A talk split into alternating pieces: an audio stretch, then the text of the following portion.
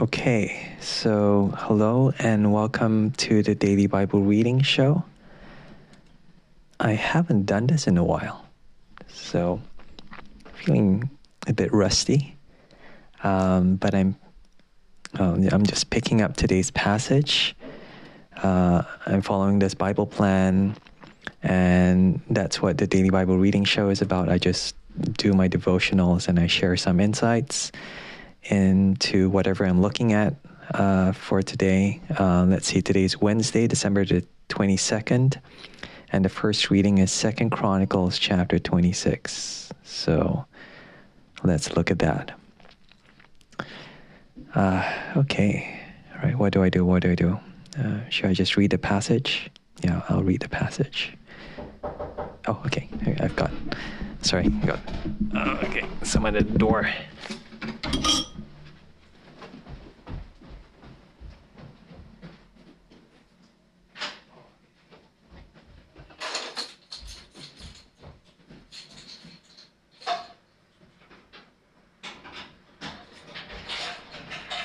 Oh, thank you. Cheers.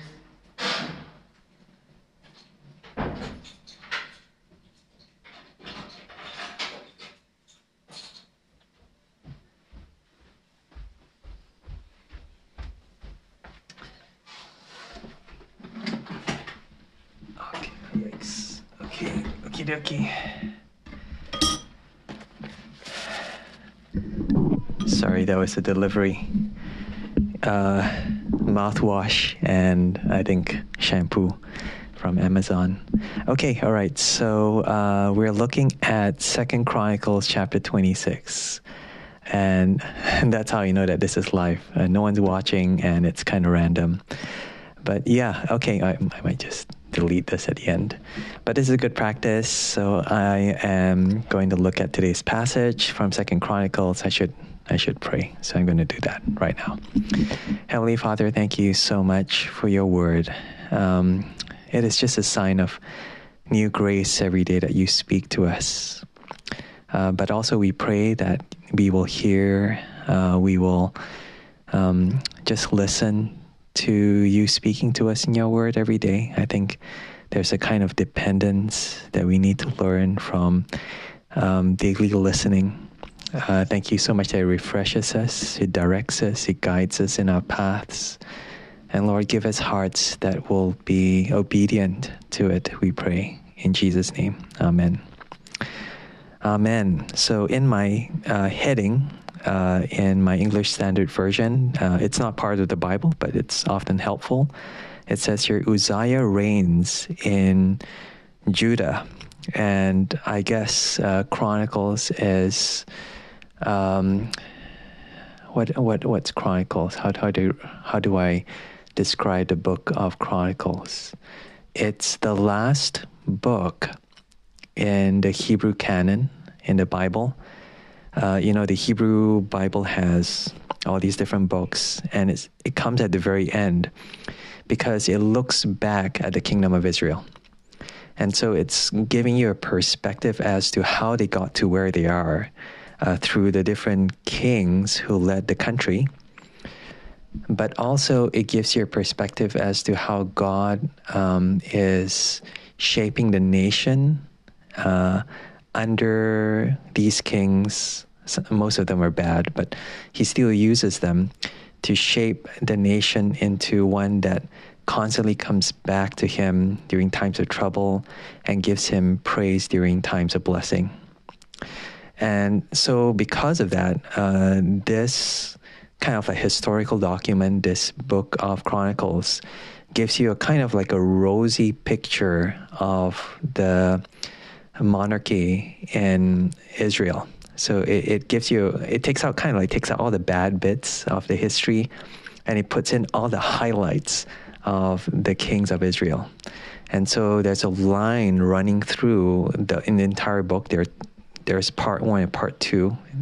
Before all these movies with that, which had sequels, you, know, had one and two Chronicles, um, uh, which kind of like retells the story of these kings um, that showcase how God displays his faithfulness, his goodness, his rightness in ruling over the nation through these kings.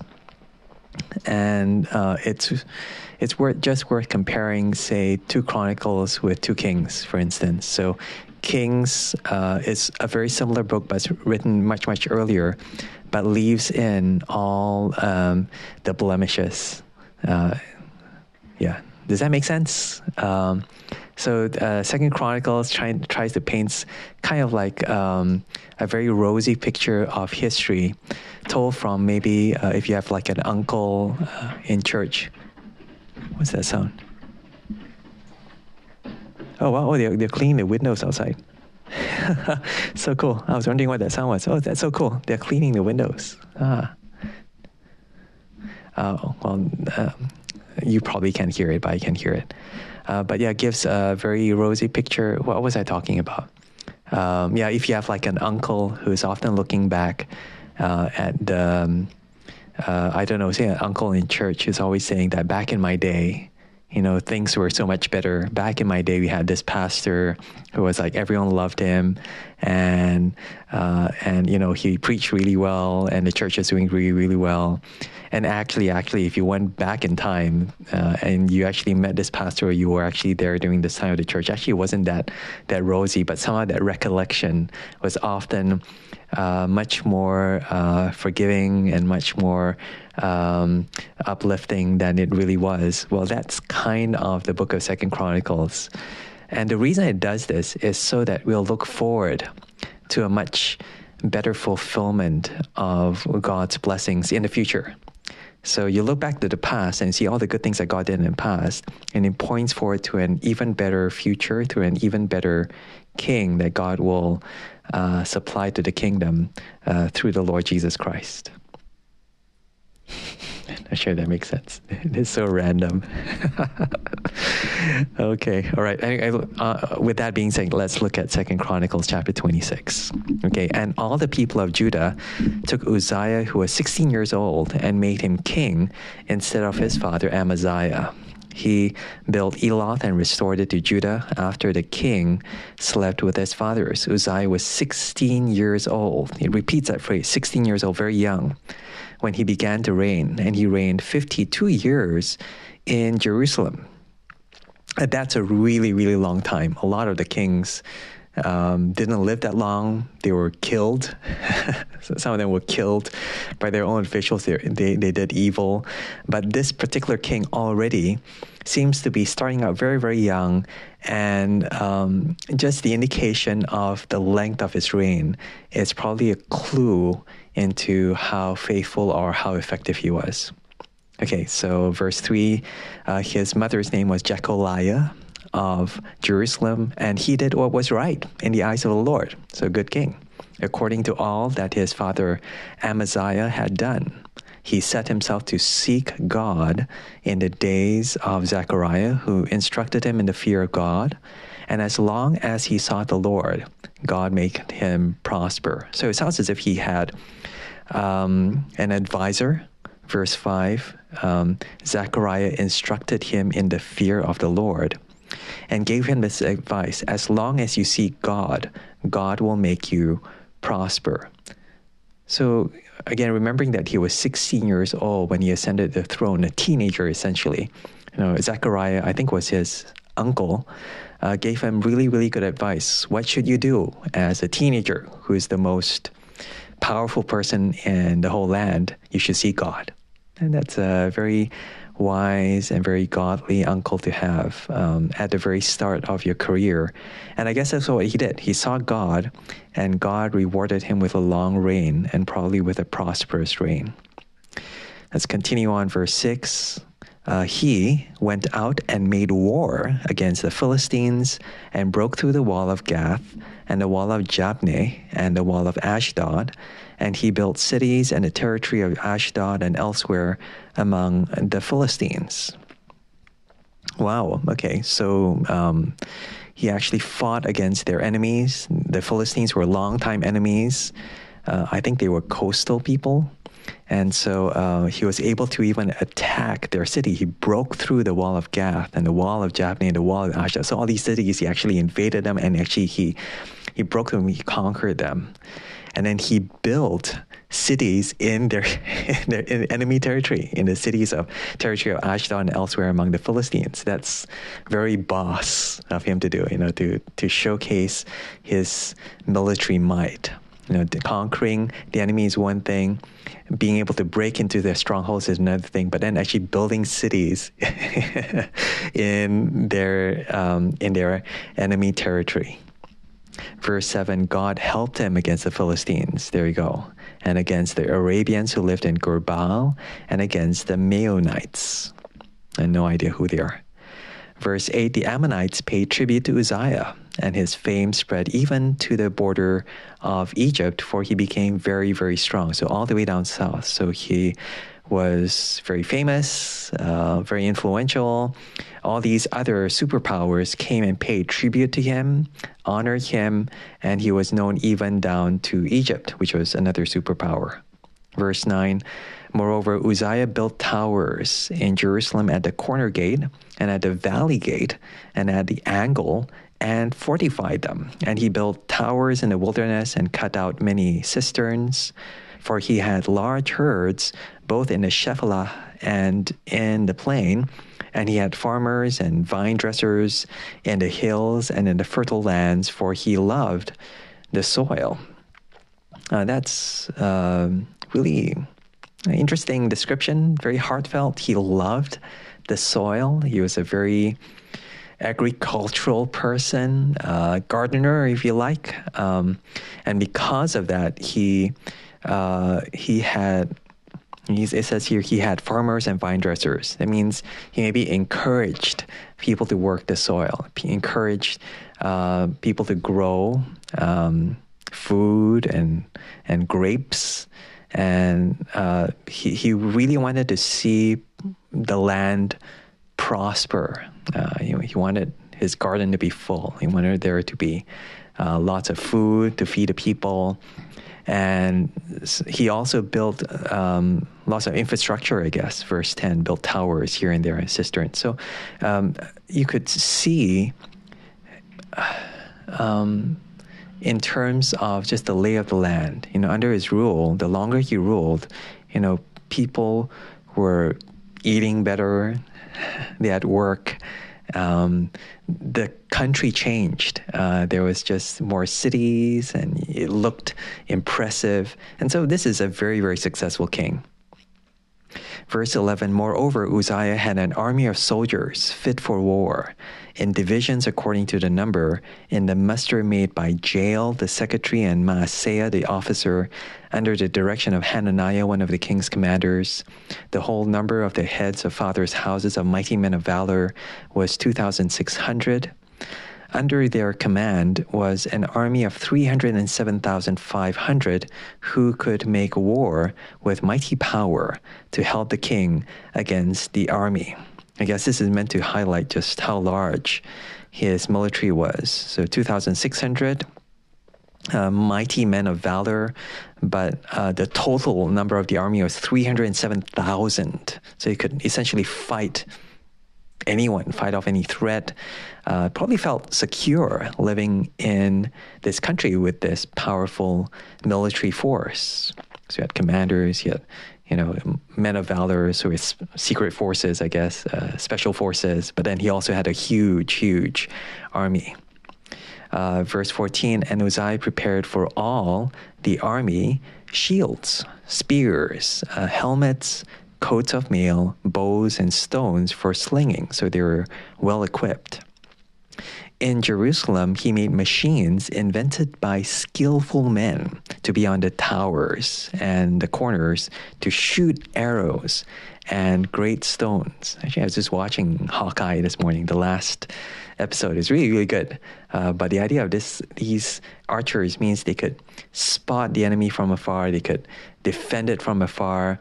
And so it was, I guess, a sign of uh, protection again of technology in military uh, use. Uh, these skillful men were put on top of towers and you were able, able to uh, fend off any attack from afar with arrows and stones. And his fame spread far, for he was marvelously helped till he was strong. So, part one, you know, Uzziah, good king, very effective king who really changed everything about the country. He built cities, he conquered enemies, he defended the borders. Um, he had a strong military might. You know, he provided them with all the latest equipment. Uh, but also, he encouraged agriculture. He says there he loved the soil, he loved the land, he loved seeing things grow. So, the, at the heart of this king was this gardener who understands what it means to cultivate growth, cultivate people, to provide for them what they need. I think that's why it mentions like the cities for the agriculture and the shields for the army. Uh, the way in which he promoted growth was just by giving them, giving them what they need. Know, that, that's the sign of a very good boss, very good manager. You know, it doesn't tell them, you do this, you do that. But he provides for you everything you need so that when you grow, everyone grows together. There's a kind of wisdom, there's a kind of really faithfulness that we see in this king. And it goes back, I think, to the advice that his uncle gave him. You know, he himself seek, he, he set himself, sorry, to seek God in the days of Zechariah, his uncle who instructed him in the fear of God. So he he saw he, my purpose is to seek God because my uncle told me as long as I seek God, God will make me prosper. So all this is the fruit of that seeking of God. This is a king who was faithful to God and therefore was fruitful in leading God's people. That's part one. Okay, part two. Um, the heading that I have in my Bible is Uzziah's pride and punishment. So, oops, not so good end. Verse 16. But when he was strong, he grew proud to his destruction, for he was unfaithful to the Lord his God and entered the temple of the Lord to burn incense on the altar of incense. Verse 17 But Azariah the priest went in after him with 80 priests of the Lord, who were men of valor. And they withstood King Uzziah and said to him, It is not for you, Uzziah, to burn incense to the Lord, but for the priests, the sons of Aaron, who are consecrated to burn incense. Go out of the sanctuary, for you have done wrong, and it will bring you no honor from the Lord God. So, what's so bad about this? You know, the king wants to go to church to worship. Know, what's so bad about that? But the priest say, you know, get out, get out, get out. This is not going to bring honor to God. And at the root of it was his pride. Verse 16 when he was strong, he grew proud. So he wanted to worship God, but he wanted to do it his way. He wanted to worship God, but he didn't want to be led into worship, if that makes sense. So here is this priest, Azariah, telling him, You can't be here. This is not your job. God has appointed someone else to do this aspect of worship. And you can't do this even though you're the king. And I guess there was something inside of him that pride that said, Hey, who are you talking to? You know, I am the king. I did all these amazing things. I love God. I'm faithful to God. Who are you to lead me into God's worship? Uh, so, uh, what does he say? Verse 18 It is not for you, Uzziah, to burn incense to the Lord, but for the priests. So there was a kind of separation between the king and the priest. So the king was God's representative to the people, you know, God's rule, God's justice, God's blessing. But the priests were the people's representative to God. You know, God put the priests as a way of representing all the people in their worship and their offering and their prayers towards God. And God separated the two to show that um, actually what did he show you know? Well I, well on the one hand both uh, it shows access. It shows that this is the way in which you come into relationship with god. We submit to him under the king but we also offer praises to him as our god. Uh, and but somehow uzziah wanted to take on both of these offices on himself. Verse 19, then Uzziah was angry. Now he had a censer in his hand. A censer is like a, a bowl, a metal bowl that you put in um, coals and something that has a smell to it. And the idea is that you offer up the smoke and you swing this metal bowl in the temple, and the smoke is meant to be representative of prayers and offerings that go up to God, and God smells it and go, hmm, that smells good. And so Uzziah was carrying this censer. This is obviously something that only the priest was supposed to carry, but he carried it himself because he was angry. And he says there, he carried it in his hand to burn incense. And when he became angry with the priests, leprosy broke out on his forehead in the presence of the priests in the house of the Lord by the altar of incense. So at that moment, as he was to, to bring worship, he was struck with this disease. And leprosy, um, or it, says here in my footnotes, um, what does it say? uh, a term for several skin diseases. So immediately there was something on his forehead, this this blemish or this kind of disease that infected him just right there at the altar to show that God had done this. And also leprosy, what it does in um, God's law was it makes you unclean. That means you're unworthy to come before God. If you had some kind of skin disease that was visible, noticeable, or even if it was covered up, as long as it was on your skin, you were not allowed to uh, come before God's presence. And right there and then, God made him unclean. God was essentially saying to this king, get out of my presence and and it was it was it was during the time when he was feeling proud feeling feeling really angry with the priests who are you to tell me not to do this that god told him essentially the same thing you know, you need to get out of my presence, which is quite shocking, I guess, for him. Verse 20 And Azariah the chief priest and all the priests looked at him, and behold, he was leprous in his forehead, and they rushed him out quickly. And he himself hurried to go out because the Lord had struck him. And I think they did this because they were concerned for him.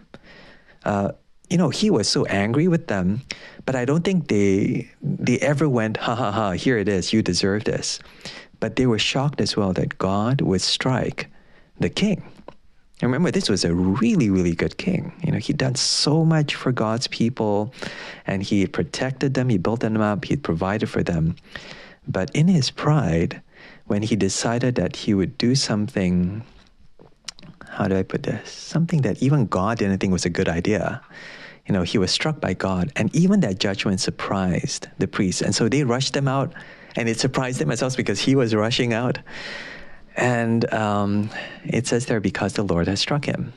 And verse 21 And King Uzziah was a leper to the day of his death. That judgment stuck on him. Uh, he, it never went away. Just that one act of pride caused him to be inflicted with this horrible disease, yes, but also this horrible sign of judgment from God for the rest of his life.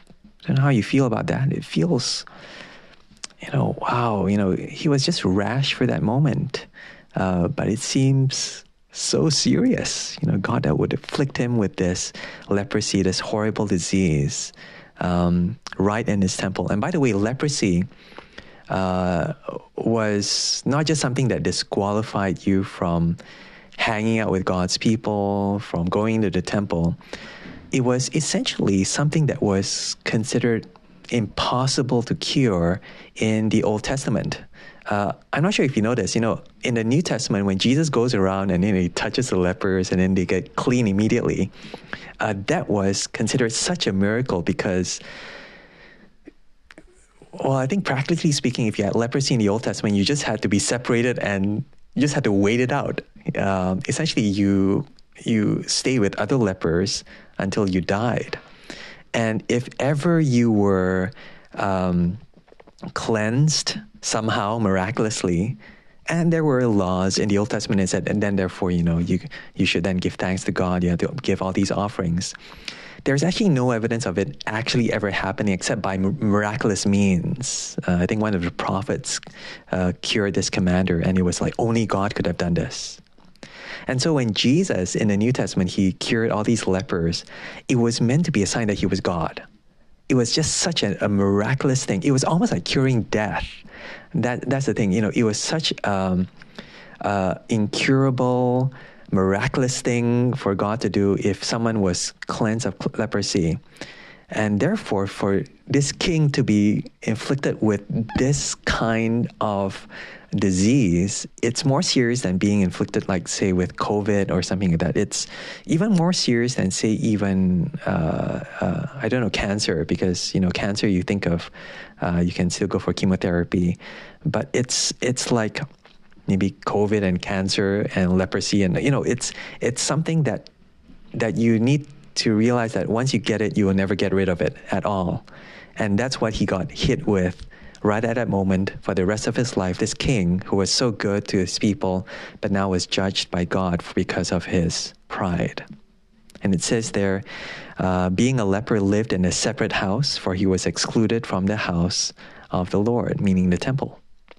And Jotham, his son, was over the king's household, governing the people of the land. Hmm. Hmm, interesting. Okay, verse 22, just to cap it off. Now, the rest of the acts of Uzziah from the first to last, Isaiah the prophet, uh, the prophet, the son of Amos, wrote, And Uzziah slept with his fathers, and they buried him with his fathers in the burial field that belonged to the kings, for they said, He's a leper. And Jotham his son reigned in his place. So mentions Isaiah mentions Uzziah's death, mentions his son. So Isaiah is the same Isaiah as in Isaiah the prophet. And um, the famous call of Isaiah, where Isaiah sees God reigning in the temple, this is chapter 6, is at the death of Uzziah. So when one king dies, you know, God gives him a vision of the ultimate king. When one king who was so good but dies out of unfaithfulness, uh, God gives him a picture of this ever faithful king who is always on the throne. And um, so that's the first thing that we see in Isaiah. That's Isaiah chapter 6. His son took over him, Jotham, the same way that he took over his father. And I guess um, uh, don't know what I'm going to say about that. I think uh, it means that there is still that continuity of the kingdom. God is still faithful to the promises to put a king on the throne, even though you know the kings are unfaithful. You know, God still preserves the monarchy. God still preserves a kind of stability through the provision of king. Uh, but finally, he dies a leper. You know, and, and, and just that statement, for they said he is a leper. You know, every time someone mentioned Uzziah, they didn't they didn't talk about how he built those towers, he defeated the Philistines. They didn't talk about how he provided the military with everything they needed, the shields, the technology. He talked about his leprosy. He talked about that one mistake, that one time that he just crossed the line. And that's that's such a pity, that's so sad it's so scary. it's so scary. I mean, at the height of his success, he rebelled against God. And I guess that's kind of like the takeaway uh, lesson from this passage about his own relationship with God. Um, so, in the first part, his uncle told him, Seek God, and God will make you prosper. And he did that. But in the second section, he forsook God you know, verse 16, he was unfaithful to the Lord his God. And when he was strong, he grew proud. And this happened after he was faithful, after he was uh, successful. And it means that uh, that disease of pride, that possibility of um, just losing sight of who God is, especially after you've served God and you followed God for so many days and for so long, and after experienced it for real, and God has used you for real, you know, it is still also a very real temptation to then turn away from that, to look away from that, to forsake God and to think that you're God because you're king and you can, no one else can tell you what to do, and you are the one who calls the shots. Um, so, at one level, I think that's a good application for people who have been Christians for a long time and who are very, very faithful, very, very effective in ministry, who uh, really have been seeking God all your lives. And they say that, hey, don't take that for granted. Don't let pride kind of like grow and seep into your life, especially as you as you go into the later seasons of your life. I think sometimes when you think of all the scandals, unfortunately, all the scandals when ministry scandals, it's not just in, it's not exclusive to Christian ministry, you know, it happens in politics as well. But it's so sad when it does happen in a Christian context that when it happens to someone who has been faithful for so long, it is even more damaging. It is even more embarrassing because at the end of the day, despite all the good things that that person has done, they'll say like the same the same way that they said of Uzziah. You know, he is a leper. You know, he's a person who has been judged by God. He he he he was rebellious against God, and you know, uh, coming into middle age, uh, well, well into middle age for me, you know, that's a real danger for me. Um, uh, you know, I think back of my younger days when everyone was on fire for God, and right now um, it's it's harder to feel that way. It's easier to be cynical. It's so easier, much easier to justify my own sinfulness and to cover it up because no one will dare question me, that kind of thing. And it's a real, real danger, uh, not just to young Christians, but more so for those who are uh, longer time Christians, the same way like Uzziah was. Uh, when he knew God for a long time, he turned his back against God, and the consequences were even more dire.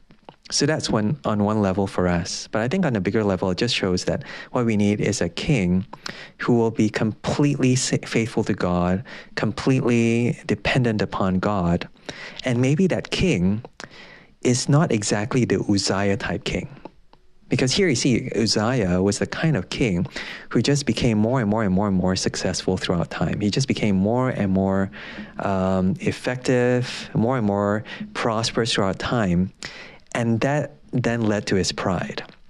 But actually, a faithful king may not look this successful, may not be this prosperous, but actually may be more and more dependent, more and more humble, more and more obedient towards God. Because here, here is Uzziah, uh, the, the, the conflict that happens in the temple was between the king and the priest. You know, the king would not listen to the priest. The king would not be led by the priest. But here is therefore a king who I think this is an indication of a king who will not be led by God. And what we need, therefore, is a king who grows not just in this external you know, um, gifting and effectiveness and faithfulness in this kind of fruitful, fruitful way. You know, he, he was able to build all this infrastructure. But a king who's internally growing in dependence and love and heartfelt you know, obedience before God. And in Jesus, you know, yes, he is now reigning in heaven, but actually, if you think of the way in which he ascends to his kingship, via the cross, actually the direction was kind of like this. He started out, you know, popular. He started out with lots of followers. He started out doing all these miracles, and everyone wanted to listen to him and flock to him. But he ended up alone. And at the cross, everyone left him. And at the, at the cross, all his enemies overpowered him. You know, here Uzziah is overpowering all his enemies. Now here, all the enemies are overpowering him. But at the same time, at the cross where was where you see Jesus offering his own self up before God, taking all the judgment of God upon himself, you know, uh, but then therefore being crowned as king on the cross. You know, that's the kind of king that Jesus is, that God gives us. That's the kind of king who takes uh, kind of like our leprosy upon himself. You know, um, you know, Uzziah takes his own leprosy upon himself, and then he dies a leper. But Jesus takes our disease, takes our sins, takes our scars upon himself, and then he is made whole. He is, he is, um, uh, he dies to show that you know this judgment really is real. You know, it has been dealt with, but then he's raised again to show that God has forgiven us of our sins and made him righteous and made us righteous in him. Not not the tightest connection. Uh, but but hopefully you, you, see where I'm going with this. You know, King Uzziah was the best case scenario, and he wasn't the kind of king that God wants us to have. And Jesus, whom we say is the best king, you see, is is, is the most ideal king, the most king of kings, actually was an antitype to Uzziah. He did not grow in power and popularity. He grew in faithfulness and dependence and humility, right up to the point of the cross. Um, yep. Anything else? Uh, nope. I'll pray. Heavenly Father, thank you so much for this wake up call. Uh, for those of us who've known you for a long time, help us to grow in this way, in this Jesus way of humility and dependence upon you. Help us not to be blind sighted by the prosperity that does come from you, the blessing that does come from you, because that is something that ought to cause us to give you thanks and praise. But help us not, not to see that that's the ultimate thing that we are striving for. But what we want is to have our hearts and our lives changed uh, by Christ, such that we are loving you more, we are listening to you more, and we are obedient to you more. And I guess practically speaking, that means we're obedient towards one another more as well. You know, Uzziah would not listen to Azariah, but we want to be listening out to your people, listening out to your word more um, uh, we um, we don't uh, want to take for granted, you know, pride. I think, I think it's there. I think, especially when we're successful, when we're blessed, help us to spot those moments when we think too much of ourselves, and help us always look at the cross. Help us to see how Jesus, as kingship, comes uh, to Him uh, via His sacrifice, and so it means giving up you know, giving up our lives, you know, uh, giving up our lives and sacrifice towards you rather than trying to build it up in our own eyes and build up our own pride and our own uh, self worth, but actually to find it all in the sacrifice and the death of our Lord Jesus Christ on the cross. So thank you for Jesus, our ultimate King. Thank you that He is reigning right now. Help us to follow Him and Him alone. We pray this in Jesus' name. Amen. Amen. So that was today's very, very long and random and very rusty um, daily Bible reading show looking at Second Chronicles chapter 6. Thank you for joining me. Take care and God bless. Goodbye.